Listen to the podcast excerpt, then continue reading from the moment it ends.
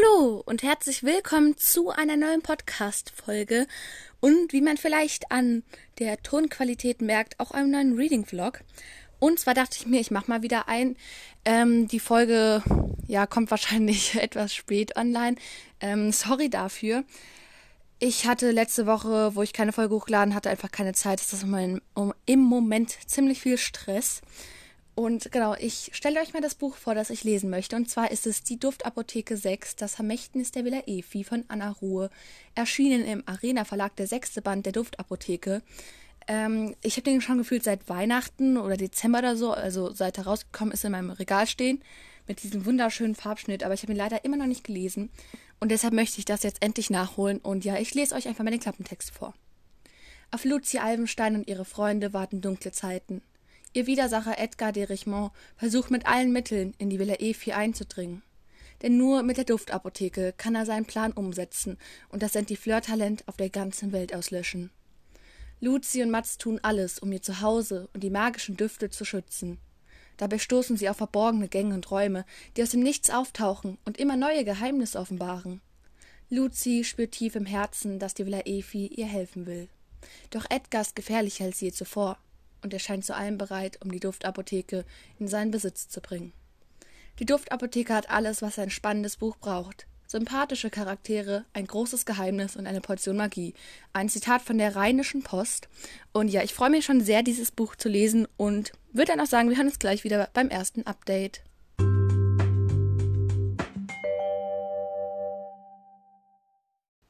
So, ich bin gerade nach so circa 13 Minuten, ich hatte jetzt nicht so viel Zeit, weil ich noch lernen musste, auf Seite 30 so ungefähr.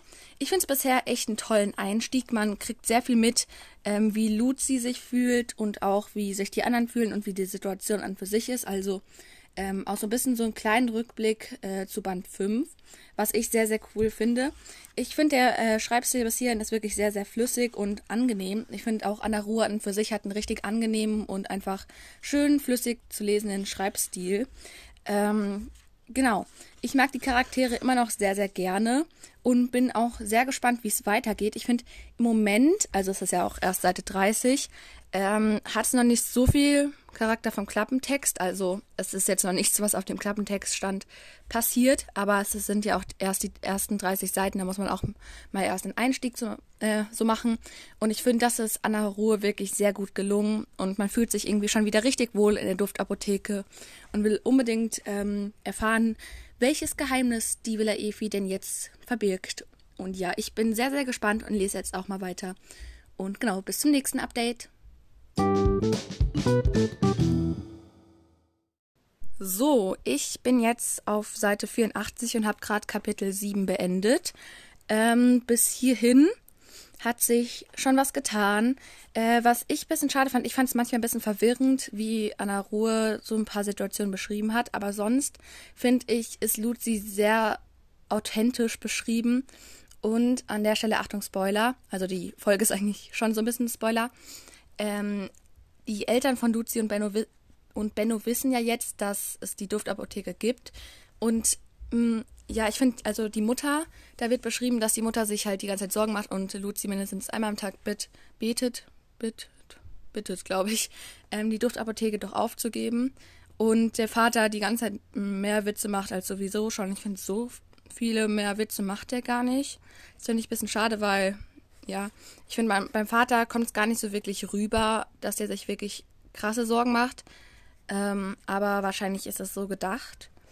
Und ja, also bis hierhin finde ich es echt spannend. Ich finde den Einstieg immer noch mega cool. Und bin auch gespannt, wie es weitergeht. Ähm, ich habe von ein paar gehört, dass das Ende ein bisschen abrupt sein soll. Aber da das ja schon so um die 300 Seiten sind, 320 Seiten so, ähm, ja, hoffe ich auf ein nicht so ab abruptes Ende. Und genau, ich lese einmal weiter. So, ich bin jetzt auf Seite 159 und ich finde es bisher wirklich toll. Ähm, ich merke schon, dass es jetzt nicht ein Highlight für mich wird, weil Anna Ruhes Bücher sind für mich einfach keine Highlights, sondern eigentlich so ein bisschen Wohlfühlbücher, weil ich die Duftapotheke wirklich sehr, sehr liebe. Ähm, was mich ein bisschen stört, ist, dass diese Atmosphäre wirklich durchgehend einfach nur angespannt ist. Also ich würde mich halt auch ein bisschen drüber freuen, wenn einfach mal ein schöner Moment ist, wo, keine Ahnung, die was zusammen unternehmen und das halt einfach mal kurz vergessen, weil es ganz oft in Büchern so ist, dass es einen Moment gibt, wo sie es halt kurz vergessen und die neuen Mut schöpfen. Und es fehlt mir so ein bisschen. Kann sein, dass es das mal gab, aber irgendwie habe ich das nicht ganz so mitbekommen. Ähm, ja, vom Klappentext her ist jetzt schon relativ viel passiert. Ähm, und auch immer wieder so kleine Szenen, wo man sich denkt, okay, wofür äh, sind die jetzt? Und ähm, ich hoffe, dass das am Ende aufgelöst wird, was denn jetzt eigentlich mit der Villa, Villa Efi los ist, weil ganz viele Szenen irgendwie dann sowas ist, dass sich, keine Ahnung, der Aufzug, dass der größer geworden ist oder dass der Türknauf auf einmal silbern ist. Okay, das jetzt wahrscheinlich nicht, aber sowas in der Art. Und ja, dass auch irgendwas mit den Spiegeln ist, das erfährt man auch langsam. Und ich bin einfach super gespannt, wie es weitergeht und freue mich auch irgendwie schon total auf das Ende. Keine Ahnung, warum ich mich aufs Ende ausgerechnet freue. Ich bin jetzt ungefähr so bei der Hälfte. Ja, so bei der Hälfte. Und ja, wir hören uns wahrscheinlich dann ein bisschen später wieder.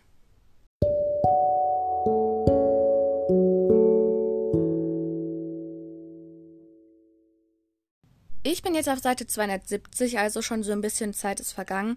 Und ich verstehe jetzt, glaube ich, langsam, warum viele sagen, dass es ein relativ abruptes Ende ist. Ähm, weil wir schon an einer, an einer Stelle sind, wo wir Edgar tatsächlich schon begegnet sind ähm, relativ spät im Buch, aber dafür sind eigentlich noch ziemlich viele Seiten da. Also so um die 30, 50 Seiten sind noch da. Und ich frage mich, wie Anna Ruhe jetzt das Ende gemacht hat, weil entweder, glaube ich, wird es ein ziemlich abruptes Ende oder es wird ein Ende, das sich ziemlich lang zieht. Und irgendwie, irgendwie habe ich auf beides jetzt nicht so Lust. Ähm, aber ich bin mal gespannt, ja, wie das Buch so endet. Und ja, ich glaube, wir hören uns dann auch erst nach dem Ende wieder.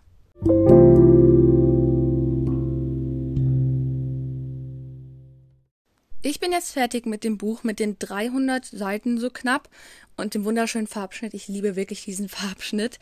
Ähm, und ich bin ein bisschen enttäuscht von dem Ende, weil tatsächlich eine. Nein, das verrate ich nicht. Äh, es passiert auf jeden Fall etwas mit einer Figur. Das werdet ihr auch noch herausfinden, wenn ihr das Buch lesen wollt. Und da war ich sehr traurig, dass das mit dieser Person ähm, passiert ist, weil ich irgendwie erstens gar nicht damit gerechnet hätte und zweitens, ich finde, dass das irgendwie gar nicht in die Geschichte passt. Die Lösung finde ich ganz gut, die mit Edgar passiert sozusagen. Ähm, auch nicht Weltenklasse, aber ganz gut. Aber irgendwie wurde mir Elodie ein bisschen unsympathisch gegen Ende hin. Also am Anfang fand ich, fand ich sie schon so ein bisschen unsympathisch. Dann ging es wieder, aber dann wurde sie mir wieder so ein bisschen unsympathisch. Ähm, dafür mag ich Leon jetzt sehr gerne ähm, was ich auch nicht gedacht hätte, weil ich den eigentlich jetzt nicht so gemocht habe. Ähm, es gibt dann auch nochmal einen Time-Skip, Skip, sagt man das so? Auf jeden Fall so einen Zeitsprung. Ähm, und zwar so einen Monat später. Äh, das mit den Spiegeln fand ich ziemlich, ziemlich spannend und sehr, sehr gut gelöst. Und äh, ich finde auch der Titel passt ziemlich, ziemlich gut. Wird man jetzt am Anfang auf den ersten 200 Seiten jetzt nicht so denken, dass es unbedingt darum geht, aber gegen Ende versteht man auch den Titel und ähm, was es mit den Spiegeln auf sich hat. Genau, ich fand am Ende eine Sache kam ziemlich abrupt. Ähm, die verrate ich jetzt aber nicht. Und zwar war das wie so eine Blitzlösung. Die hatten schon die ganze Zeit auch am Ende ein Problem nach diesem einen Monat, der trotzdem noch übersprungen wurde. Also es kam halt das 29. Kapitel. Ich glaube, es war das 29. oder so. 28. oder 29. Ich weiß es nicht mehr. Und dann einen Monat später. Und irgendwie hatten sie immer noch ein Problem. Und dann auf einmal Blitzlösung. Das habe ich jetzt nicht so ganz verstanden, weil Benno irgendwas gefunden hat. Und dann auf einmal hatten sie die Lösung. Fand ich jetzt nicht ganz so cool, aber wahrscheinlich ähm, wollte Anna Ruhe einfach eine relativ schnelle Problemlösung, weil das Ende an und für sich, also das eigentliche Ende ja schon relativ lang war. Ähm, ja, von mir gibt's vier von fünf Sternen, weil ich es immer noch ein gutes Buch finde und es auf jeden Fall diese vier Sterne verdient hat. Ist jetzt wahrscheinlich kein Highlight, ähm, aber genau, vier Sterne hat sich das Buch auf jeden Fall verdient. Und bitte guckt euch bitte mal dieses Cover an. Dieses Cover ist so schön. Ich glaube, ich finde es tatsächlich eines der schönsten Cover, das es ähm, in dieser Reihe gibt, auch mit den Farben und so. Also wirklich finde ich wunder wunderschön. Und ja, genau.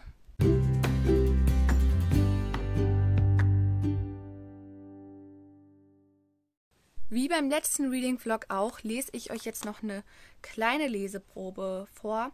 Ich muss mich nur ein bisschen beeilen, also kann sein, dass die nicht ganz so lang wird wie beim letzten Mal. Und ja, jetzt fange ich aber auch einfach mal an. Düfte wirken wie ein unsichtbarer Kompass, der uns durchs Leben lenkt. Und solange wir darauf vertrauen, dass dieser uns die richtige Richtung zeigt, brauchen wir nie wieder Angst haben, verloren zu gehen. Luzi Alfenstein, Duftapothekerin 2021. Mein lieber Friedrich, nun, da ich dich telefonisch nicht erreiche, schreibe ich dir diesen Eilbrief. Auch wenn ich mir vorstellen kann, dass du am liebsten nichts mehr mit alledem zu tun hättest, so bitte ich dich doch darum, meine Zeilen sorgfältig zu lesen. Es ist überaus wichtig. Der junge Edgar, Willems Enkel, ist auf der Suche nach deiner Wandelbl Wandelblume, und du kannst dir sicher sein, dass er nichts unversucht lassen wird, bis er sie in seinen Besitz hat. In dem Paket, das ich dir geschickt habe, findest du ein paar abgefüllte Ampullen mit Schutzdüften, die du rund um dein Gewächshaus anwenden musst.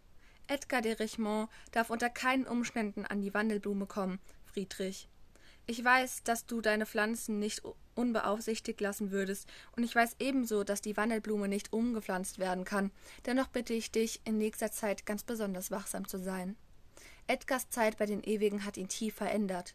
In dem Jungen ist etwas Unberechenbares herangewachsen.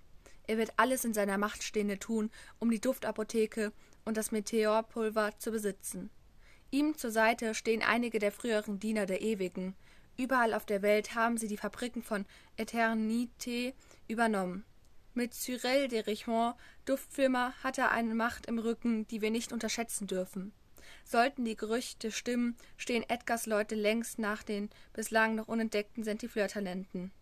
Falls ihm das gelingt, wird kein Kind und kein Erwachsener, der das Dufttalent besitzt, mehr sicher sein. Sie alle schweben in Lebensgefahr.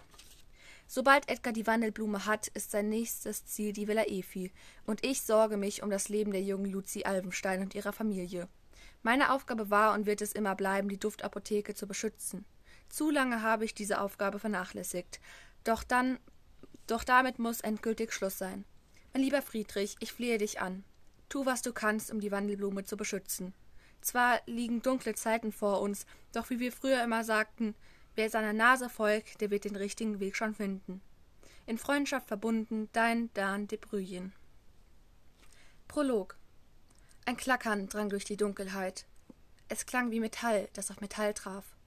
Nur ein Spalt breit öffneten sich die Glastüren und ließen jemand Fremdes hinein. Gleichzeitig strömte feuchte Pflanzenluft aus dem Inneren in die Nacht hinaus. Ne-, die Nebelhülle, die das riesige Gewächshaus bislang wie eine unsichtbare Kuppel umspannte und alles und jeden vom Eintreten abgehalten hatte, war durchbrochen worden. Von Sekunde zu Sekunde löste sie sich weiter auf, bis sie endgültig verschwand. Schritte waren keine zu hören, und auch sonst verriet nichts den Schatten, der sich seinen Weg durch die Blätter und Blüten bahnte. Nur ein halber Mond sah zu, wie unter dem Glasdach eine Messerklinge die Blüte von ihrem Stängel köpfte, bevor sie in einen speziell für sie ausgewählten Behälter verschwand. Hinter dem Schatten schob sich der Wind durch einen Türspalt ins Innere und ließ die Blätter rascheln. Eine Eule rief, während der Schatten das Gewächshaus wieder verließ. Ein zweites Mal klackte Metall auf Metall und schnitt den Wind seinen Weg zurück nach draußen ab. Alles war wieder so still, als wäre der Schatten niemals hier gewesen. Nur die fehlende Blüte zeugte von seinem Besuch. Kapitel 1 Unser Haus war anders als alle anderen Häuser. Es war nicht nur uralt und versteckte mehr Rätsel, als ich zählen konnte, es hatte sogar einen eigenen Namen.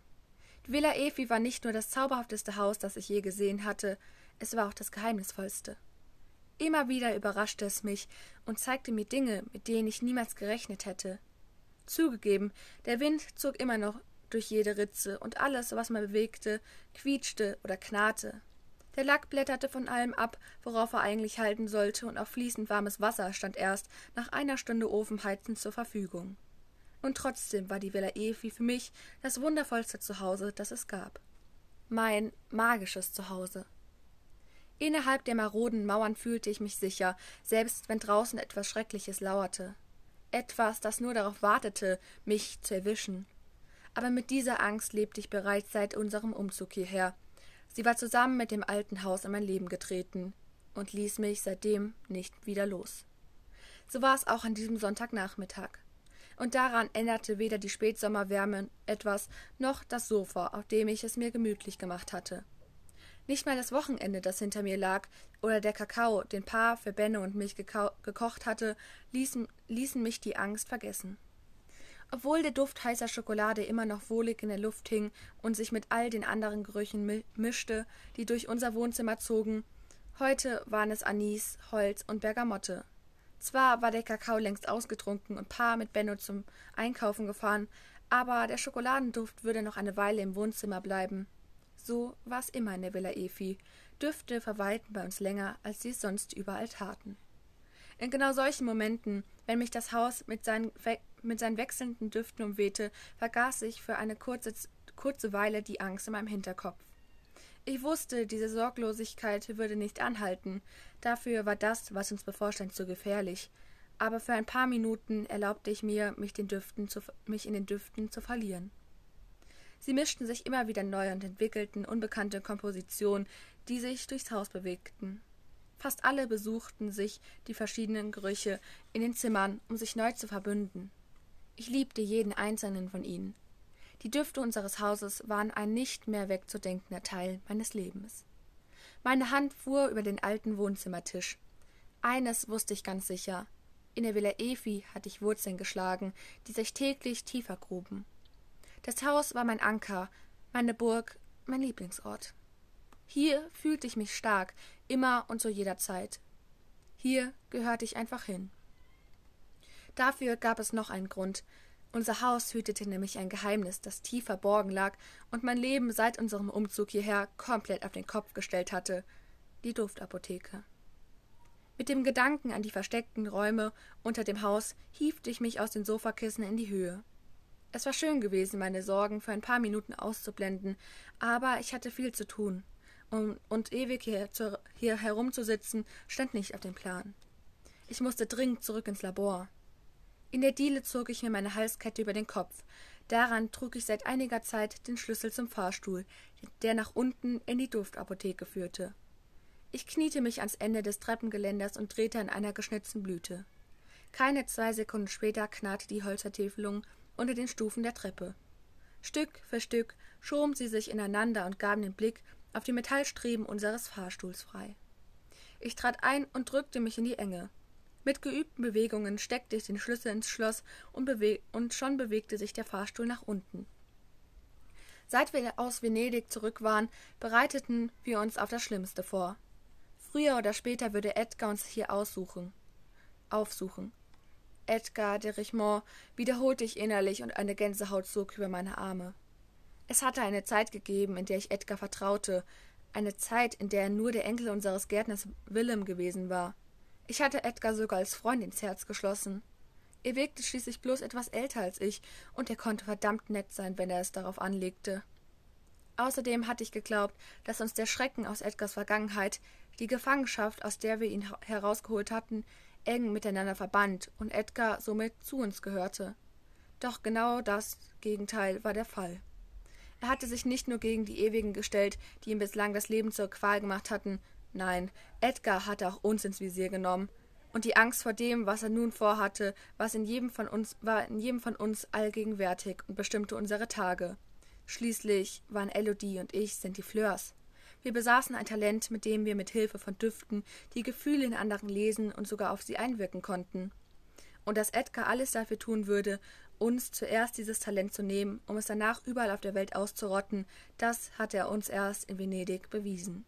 Sein Hass auf alle, die das Sentifleur-Talent besaßen, kannte keine Grenzen.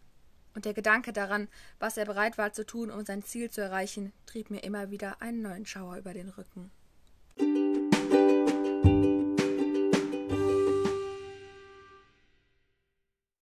Das war's dann mit der Podcast-Folge. Ich hoffe, die Leseprobe und die Podcast-Folge an und für sich hat euch gefallen. Ähm, sorry nochmal, dass letzte Woche keine Folge kam. Ähm, wie üblich einfach totaler Schulstress. Und noch eine kleine Info, und zwar wird nächste Woche höchstwahrscheinlich keine Folge kommen, weil ich da einfach keine Zeit habe. Ähm, ich muss gucken, ob diese Woche dafür vielleicht noch eine Folge online kommt, aber wahrscheinlich eher nicht. Also ja, bereitet euch schon mal darauf vor, dass nächste Woche keine Folge kommt. Und ja, das war's dann auch mit der Folge. Ich hoffe, sie hat euch gefallen. Schreibt mir gerne in die Kommentare, wie ihr den Reading Vlog fandet, ob ihr das Buch schon gelesen habt oder die Reihe oder ja, ob ihr euch auch auf die Neuerscheinung von Anna Benning freut. Und genau, dann würde ich mich freuen, wenn wir uns das nächste Mal wieder hören. Tschüss!